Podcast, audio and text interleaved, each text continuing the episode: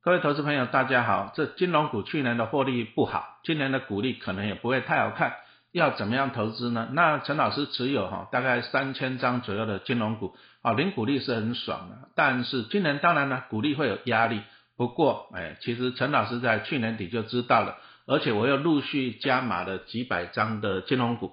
好，金融股要怎么样投资？其实你要了解金融股的产业，啊，寿险啊，银行啊，然后还有什么证券。啊，这方面，啊，所以说陈老师在三月会推出金融股的淘金术，啊，教你挖出不败绩优股的线上课程，啊，总共十二堂课了，那应该会超过六个小时，而且我们这一次真的是佛心啊，大放送，好，你记得三月二号到三月九号是超早鸟预购，哈，这个非常非常的便宜，好，那预购期间是到那个三月二十九号，也都是给大家佛心价。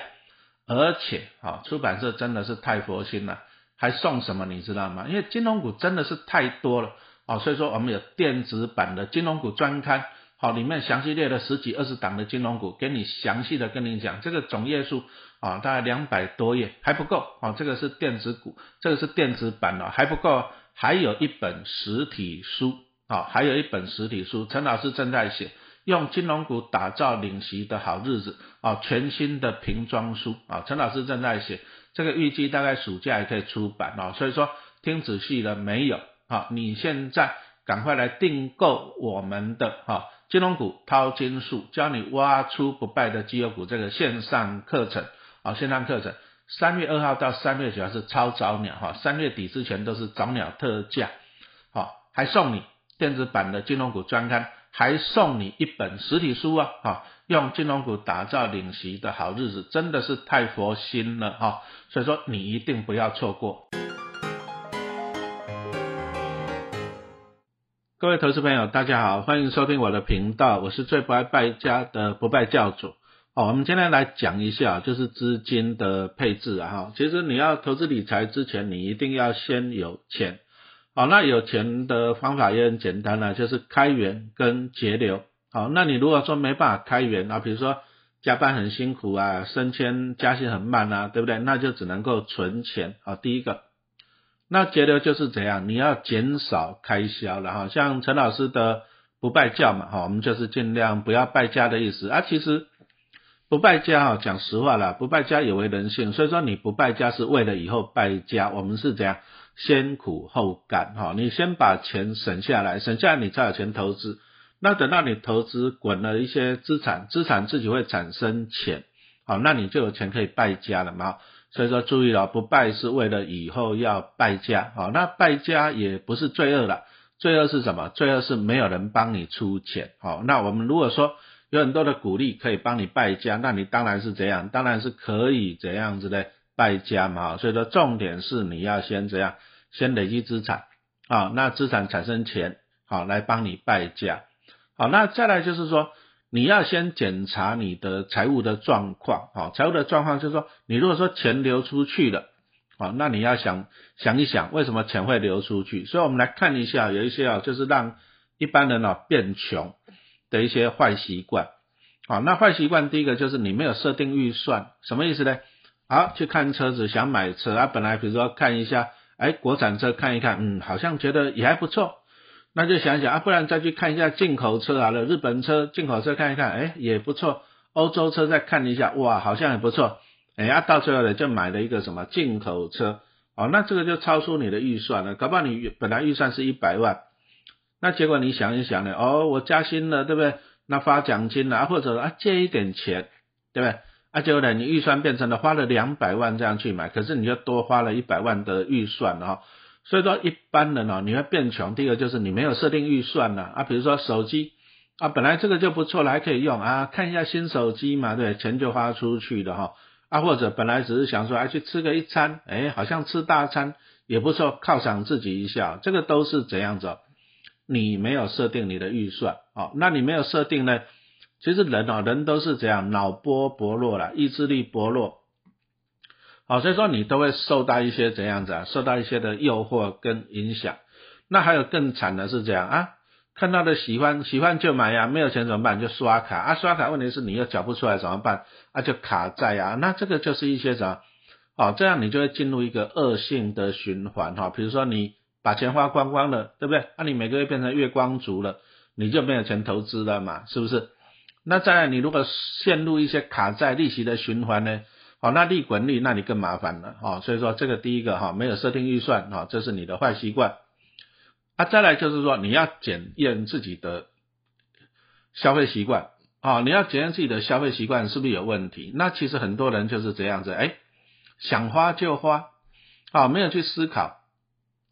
那其实陈老师以前我们讲说不拜教嘛，我记得那个时代啊，台湾还有很多啊那个二轮的电影院。好，那我小朋友还小，都带他们去看二轮的电影院。为什么？因为在那个时代，电影票两两百块，现在看两百是很便宜的。可是以前我还是很觉得很贵啊。那我们家两大三小，加加五个人，哇，看个电影就要一千块了，还要再吃个东西什么的哦，这个就好。所以说，哎，我后来我就是哎，小朋友尽量都带去看二轮的电影啊，不会去看那个什么哎刚上映的。那如果真的想要看那个刚上映的，我们全家都会去看那个早场的，我都去看那个十一点的啊，早场的那早场有优待嘛，是不是啊？有优惠了哈，所以说再来就是你的消费习惯，你要检查看看是不是有问题，还是说你看到哎想看的电影就去看，想吃的就去吃，好，这样你的消费算，你的钱就这样一直跑出去。那再来就是有些人哦，就是哎上班很累嘛，对不对？那要讲犒赏自己小确幸啊，比如说呢啊，像陈老师有时候。早上啊，以前上班的时候，有时候早上坐公车啊，坐公车我都会去 Seven 去买个早餐，那我就排队，排队我就看到很多人在那边喜欢在那边点咖啡，那你就要等他那边弄咖啡啊，你看这个就是上班族的小确幸啊，上班很辛苦，对不对？早餐配一杯咖啡，好，那中午呢，哎，太累了，下午怕睡着，再一杯咖啡提神，没有错吧？啊，下班了怎么办啊？今天被主管骂，心情不爽。啊，然后再来一杯咖啡来犒赏自己，哦，那这个是小确幸了。那其实你看一下台台北市哈，台北市你看街头巷尾，我看到处都有手摇饮，我也看很多人在买。你看我那小女儿也很爱喝，对不对？那他们就是讲饮料已经喝上瘾了，对不对？啊，就随时随地来讲犒赏自己，好，那这个就是小确幸。那小确幸，你就说啊，我上班太辛苦了，小确幸一下。啊，我考试考及格了，考一百分了，我却犒赏自己一下，啊，但是你想想看啊，其实现在饮料也不便宜嘛，对，啊，你每天一杯两杯，啊，那你自己算嘛，一个礼拜一个月下来，你就几千块就去了。那其实啊，一般的小资族怎么讲？小资族更应该善用你手中的钱，因为你手中的钱本来就不多了，啊，你如果说都让他这样，哦，莫名其妙就离家出走，小确幸啊，对不对？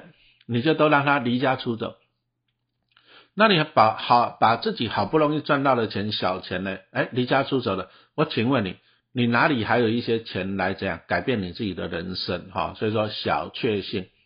那陈老师以前呢，讲实话了，以前我也有有点那种小确幸的哈。因为以前我在学校教书嘛，那教书下放学以后，因为我们比较早放学啊，比如说四点放学，那回到家反正小孩子还没有小我的小孩没有放学啊，都去安亲班嘛，老婆老婆也还没下班。那我也是一样，我就跑去士林夜市啊，那也是真的，就是什么鸡排啦啊、饮料啊，小确幸一下嘛啊，真的也是有点浪费钱啊，所以说这个就是你的那个什么习惯哦，小确幸你还是要尽量去避免，然后再来就是哦，你要避免啊你一些债务啊，那其实债务来讲，债务我分为好的债跟坏的债，啊，那什么是好的债呢？啊，比如说你觉得这个房子不错。啊，那甚至他将来还会房价会上涨嘛，哈，那你就会借房贷去买房子，好，那这个是好的债。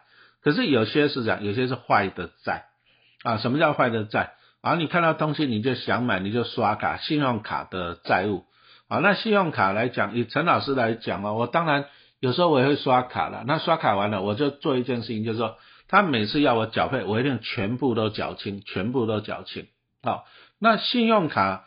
信用卡刷卡有个优点啊，什么优点，比如说我如果说，哎，比如说我买这个东西哈，买电脑三万块，我如果说现在出三万块去买，我三万块就离家出走了，哎呀，但是我刷卡，我刷卡下一次啊，下次才跟我要钱，搞不好半个月一个月以后，对不对？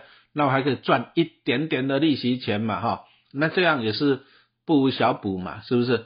那所以说我在买，比如说买电器用品那种比较高单价的。哎，我都会问他说可不可以分期？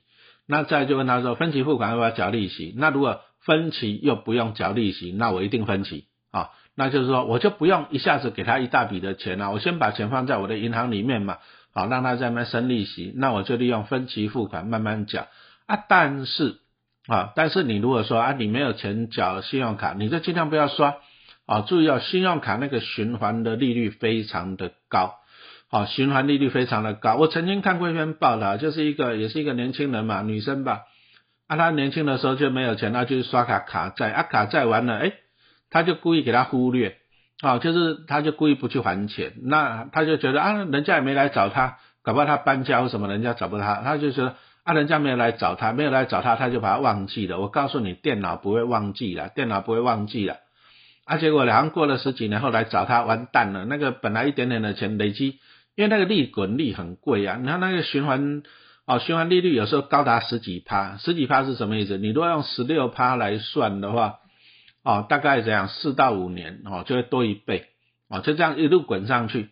好，啊，你如果说啊，你一开心说哇都没来找我嘞，哇都没来找我，等到二十年后他来找你了，哇那个那个可能后面要加上两个零了哈，所以说这个信用卡的卡债啊，卡债利率太高，你一定要优先还掉哈，这个很重要。你一定要优先还掉，好，那再来就是有一些人还有一个坏习惯了，哦，收入增加，那收入增加其实是好事了啊，但是问题来了，哦，重点的就是说你放到你的口袋的叫做结余嘛，啊，你收入增加啊，如果说你收入增加，你花更多嘞，你的结余没有增加，所以说有些人觉得，哎，收入增加了以后呢，他反而这样子花更多。那花更多，其实上你你并没有怎样增加你的钱嘛，对不对啊？比如说怎样，哇，好不容易升官了，对不对？而且马上换车，换进口车，啊，换手机，那你收入增加啊，结果呢，你开销增加，那这样其实其实这是错误的哈。所以说你要记得一件事情，赚到一块钱不是你的钱啊，存到一块钱才是你的钱啊，这样子清楚了没有啊？那所以说啊，理财之前呢，你要先理债啊。按照你在理债之前呢，你要先改善啊，你要先评估一下自己的一些花钱的习惯啊。那让你花钱的，让你浪费钱的哈，让你变穷的哈，这些怎样？你要先怎样？你要先避免啊。那避免你的花钱的习惯，当然第一个啦，第一个就是说啊，你绝对不要有坏的债啊。我们刚刚讲到信用卡的债。啊，啊，你有信用卡的，在刚刚讲的利滚利会滚成大雪球嘛，对不对？啊，再来的，你搞不好你会讲信用不好，因为你都没有还钱嘛。那信用不好的话，你将来你要买房子，你要什么的？哎，你信用不好，银行都不会不会借你钱。好，所以说第一个你要先理财之前，你要先理债。好，那理债的话，重点是说你也是要先记账了。好，我们刚刚已经讲到了，就是说你赚到一块钱不是你的钱，存到一块钱才是你的钱。所以说你要先记你的账。那你的账就是说，要让尽量让你的收入好，你要大于你的支出啊，收入大于你的支出。好，我们常讲说投资理财，你要投资之前要有钱，钱所以说你要先理财。好，那财就分分为什么？啊，就是收入跟支出嘛。啊，所以说你要先怎样子？你要收支最少你要平衡，收入等于支出，但是这样还是不够的，你要让你的收入哈能够大于支出。好，那再来就是说。哦，你既然想要成功，那你要先存钱，对不对？好，那存钱的重点，其实存钱就是这样，先苦后甘呐。好，就像陈老师刚刚讲到的，就说你要先不败啊，不败是为了以后败家。好，我们一开始先存钱是要去累积资产。好，你注意哦，你存钱不是要把钱放在银行生利息，现在的利息太少了。啊，你说像现在一趴多一点的银行的定存利率来讲，哦，你可能呢，你钱存在银行，你要存怎样？五六十年，好才会变一倍。一百万存五六十年，你有五六十年吗？你要存了五六十年才会变一倍，对不对啊？可是五六十五六十年后变一倍，你也不用开心的，因为物价变两倍变三倍了。好，因为现在的存款利率啊低于我们的通膨率，所以不是好，所以说存钱不是叫你把钱。放在银行，而是说存钱，存钱的目的是为了要怎样？为了要投资，哈。那我们再来讲一下，那你要怎么样存钱呢？你现在已经先具备一个观念了，哈，你要让尽量让你的收入你要大于支出，好，然后你才会有结余。那结余呢？注意了，不是让你放在银行定存，啊，我们存钱的目的是为了这样，为了去投资，好，那这个很重要。好，那当然网络上就有一些分享一些方法了，什么三六五存钱法，哈，那我们就来看一下什么叫三六五存钱法。那很简单，一年是不是三百六十五天，对不对？好，那你要准备啊铺满啊小猪这样子，好，那你你你就三六五就这样，啊，第一天存一块钱，第二天存两块，第三天存三块，第四天存四块，啊就这样子，到了第三百六十五天你就存。三百六十五块钱，那这样总共可以存多少？大概可以存到六万六千七百九十五块钱。哎，那这样不就也不错，对不对？你也可以存到六万六。按你想想，到了年底的时候，你有六万六，是不是给自己发年终奖金了？是不是？那如果说你觉得六万六太少，那很简单，你每天怎样放两个铺满？好，你就放两个铺满。那两个铺满你要怎么存？那比如说两个铺铺满来讲，你就每天好一块钱一块钱。那第二天就是一块钱两块钱。哎那你会觉得这样比较无趣嘛？那我们可不可以有趣一点？可以呀。好，你第一天就是左边这个铺满存一块，右边那个存三百六十五块。好，那第二天呢，左边存两块啊，接着右边那个存三百六十四块。好，一个递增，一个递减啊，那这样也会有趣。好，那你如果说你这样子能够认真这样子做来讲哈，哎，那也不错了。好，你大概就可以存到十三万了哈。那十三万当然就是一笔钱嘛，对不对？十三万，讲真的，你如果年底有十三万，第一个就帮自己发年终奖金嘛，啊，第二个你如果说啊想要犒赏自己出国去玩呢，哎，应该也够啊，存钱啊，当然以陈老师的讲法很简单啊，你还是把它牛拿去怎样投资股票啊，因为你把它花掉了，钱花掉了就没有钱了啊，但是你把它拿拿去投资啊，它就会产生怎样子，产生鼓励啊，来孝顺你。其实为什么人为什么要投资啊？人为什么要投资？哦，老师后来发现一件事，投资最迷人的地方在哪里？就是说，你只要存它一次，它就会孝顺你一辈子。就像老师第一本新书嘛，对不对？六年存到三百张股票，啊，那我花了六年辛辛苦苦去存啊，三百张呃中信金，啊，那当然我现在不止了，我现在大概七八百张了。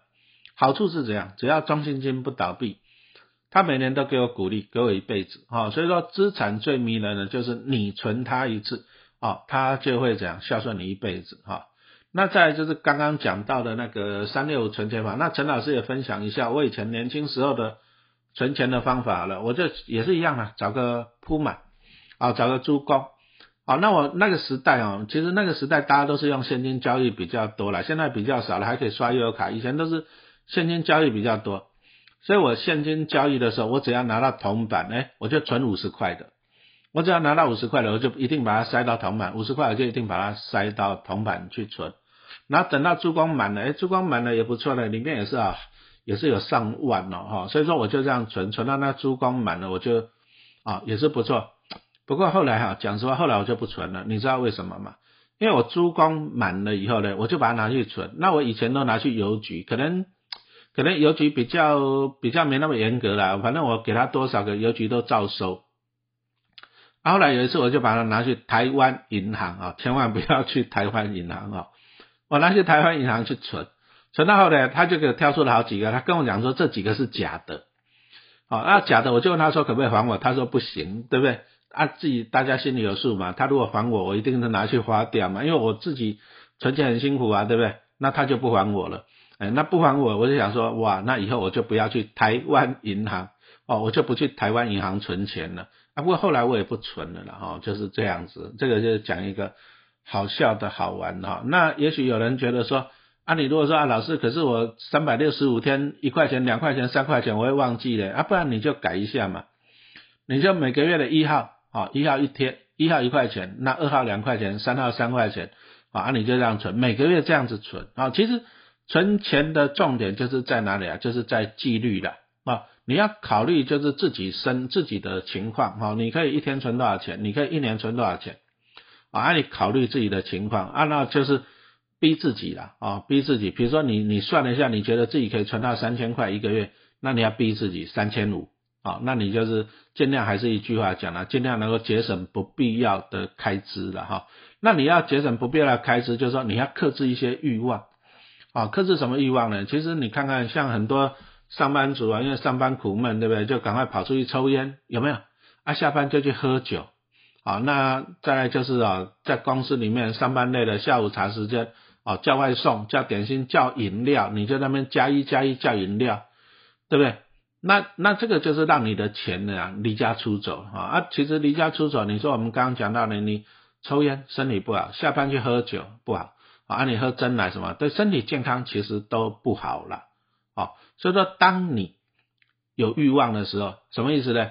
啊，比如说哎，同事在那边买饮料了啊，你本来你想买一杯真奶七十块，你想买，可是你要克制欲望，你就把七十块拿出来。